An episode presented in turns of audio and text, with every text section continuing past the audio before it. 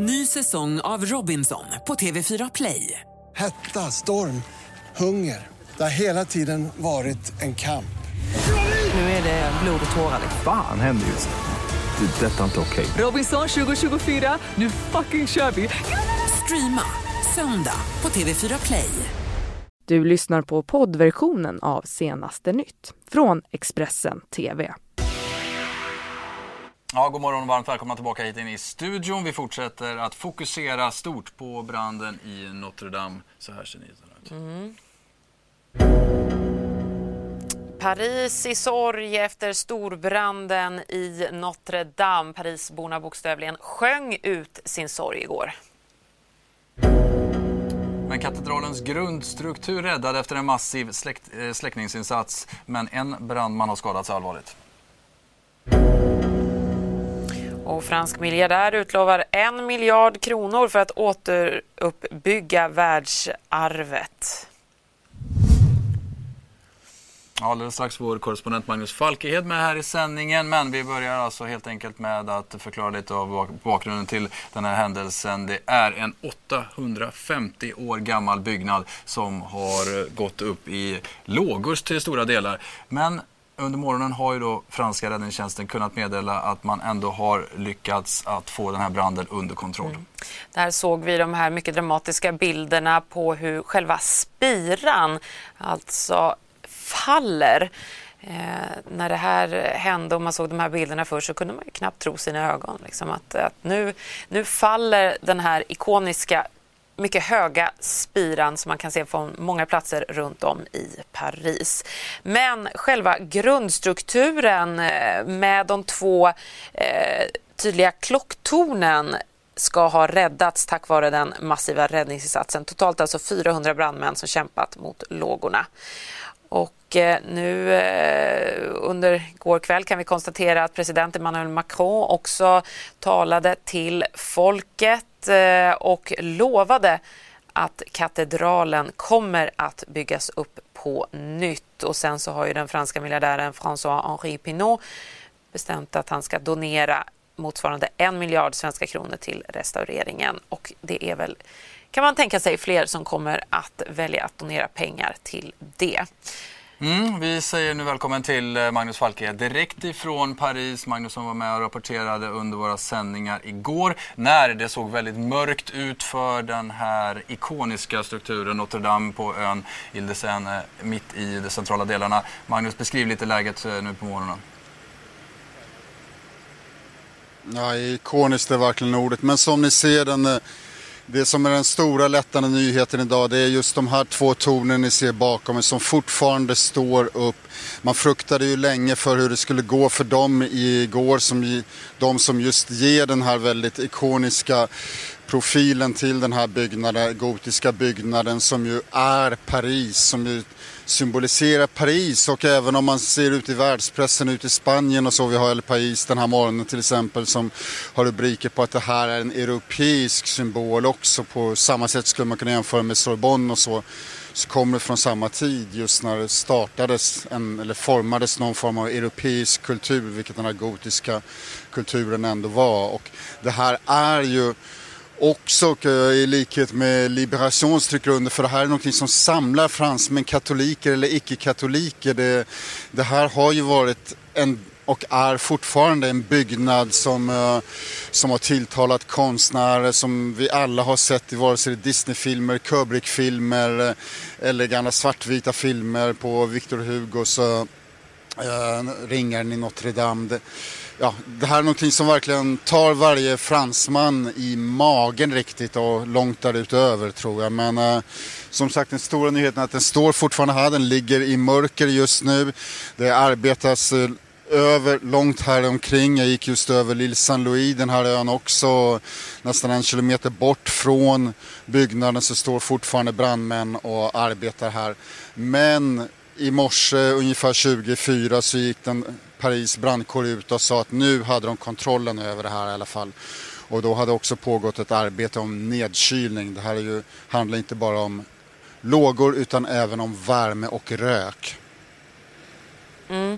Eh, när du har promenerat runt där i kvarteren, alltså brinner det på något sätt? Kan man på något sätt se branden förutom rök då som pyr? Nej, jag, som jag förstår det, jag kan inte se en eh, minsta tecken på brand här. Det är nästan svårt att urskilja i, i morgonljuset här men det, av allt att döma så är branden kontrollerad och man har även sett bilder nu på morgonen hur, eh, eh, hur brandmännen kunde ta sig in i mot det stora altaret och så där det finns den här legendariska orgeln. Jag menar, vid sidan av den religiösa symbolen så är det här också en musikalisk symbol för, eh, för många fransmän. Det finns inte mindre än två Notre Dame-körer här som, eh, som det är ett, om inte ett folknöje så ett verkligen nöje för många att kunna vara med någon gång då och då på någon av de här eh, Eh, ja, körerna och eh, konserterna som ju regelbundet äger rum här. Vi har även haft gästspel av eh, Adolf Fredriks eh, eh, kör också från Stockholm och liknande. Det här är centrum för stort internationellt utbyte. Mm, du var ju inne på betydelsen av den här katedralen lite tidigare. Men Magnus, du eh, på ett annat sätt än vad, vad vi är hemma. För det suger till i magen även i Sverige när man hör om den här branden och ser lågorna. Eh, hur tar parisarna det här. Även om Macron säger att den ska byggas upp så blir det inte samma sak. Den här spiran har fallit, det här landmärket är ändå delvis förstört.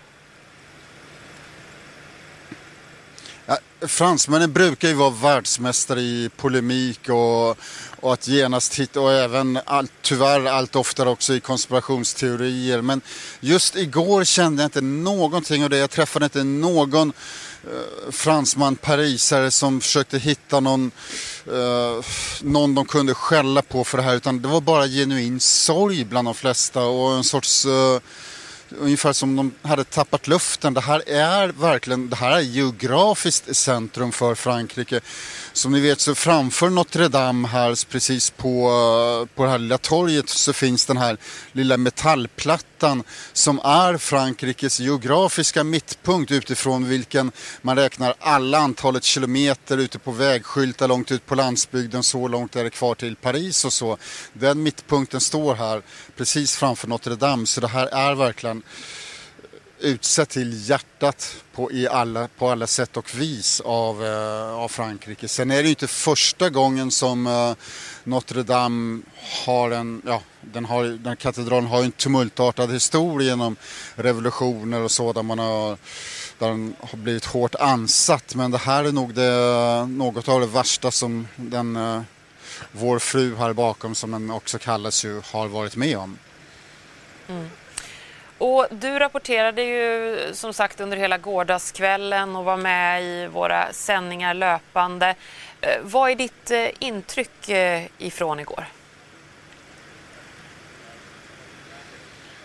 Det här är intryck, det fick som alltid vid stora katastrofer och det här var en stor katastrof, man kan inte säga något annat. Uh, naturligtvis finns det mänskliga liv och så, det kan man inte jämföra med men alla, det fanns en katastrof Eh, känsla i Paris helt enkelt med samma effekt som man ofta ser vid katastroferna, samlande, enande effekten. Och jag tror det var det som även eh, Frankrikes president Macron hade tagit fasta på ganska snabbt att det här är ju ett land som är slitet i en rad olika gräl nu, gula västar och allt, allt möjligt. Och, eh, jag menar, EU-valkampanjen skulle börjat för oppositionspartiet igår men avbröts med en gång. Det, fanns någon sorts nationell samling och uppslutning direkt och den var väldigt kännbar på gatorna. Att det, nu fanns det inte minsta lilla rum för, eh, för eh, gräl och groll helt enkelt. Utan, eh, det kommer säkerligen inte ta många timmar än det börjar om igen men just igår så var det bara den här viljan att enas runt, runt, runt en sorg. Magnus, eh, jag ska berätta för tittarna att vi ser eh, bilder nu, stillbilder samtidigt inifrån eh, katedralen. Vi kan alltså se hur den brandhärjade byggnaden ser ut inifrån. Det är lite svårt att se på monitorerna här, Nej, men nu kommer det fler bilder och onekligen så är det enormt stora skador på den här byggnaden. Alltså bilder inifrån mm. Notre Dame som vi nås av nu Hittills har vi ju sett eh, bilder på de Kanske stora lågorna orgen som också, bolmar ja. upp. Ja, absolut.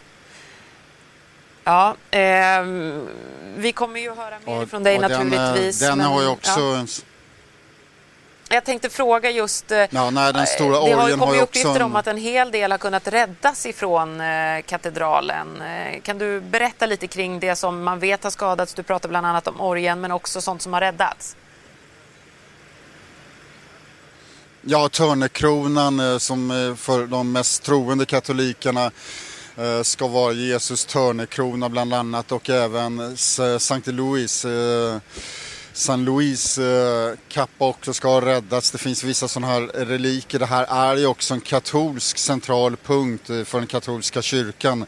Det vi har bakom oss här. Och sen rent mirakulöst som, eh, som man kan läsa i Expressen också nu på morgonen så var det också flera av de här statyerna som skulle putsas upp också som just bara några dagar innan hade nedmonterats för att föras till södra Frankrike och rustas upp. Och det är väl möjligen där det enda man kan se i den här olyckan så finns det också en viss stolthet, vilket betonas mycket idag också, av det franska hantverkskunnandet. Någonting som Frankrike har verkligen kämpat för att bevara. Här inte långt en kilometer ifrån mig, så finns det en skola som startades just för trähantverk och så som eh, startades för hundra år sedan när man fruktade att det kunnandet, det här specifika kunnandet som finns i Frankrike skulle gå förlorat.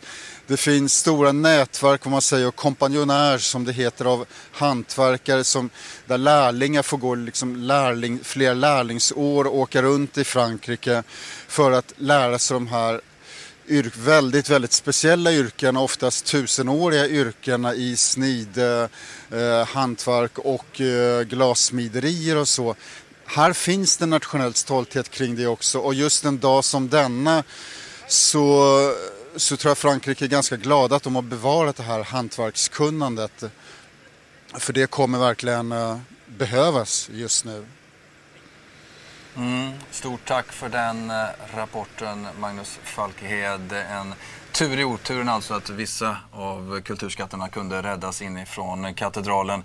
Eh, vi ska titta på hur Sinens Tom Forman eh, just beskriver detta restaureringsarbete som alltså var igång eh, samtidigt som den här branden startade och han tar också hjälp av AR-grafik för att visa lite av omfattningen.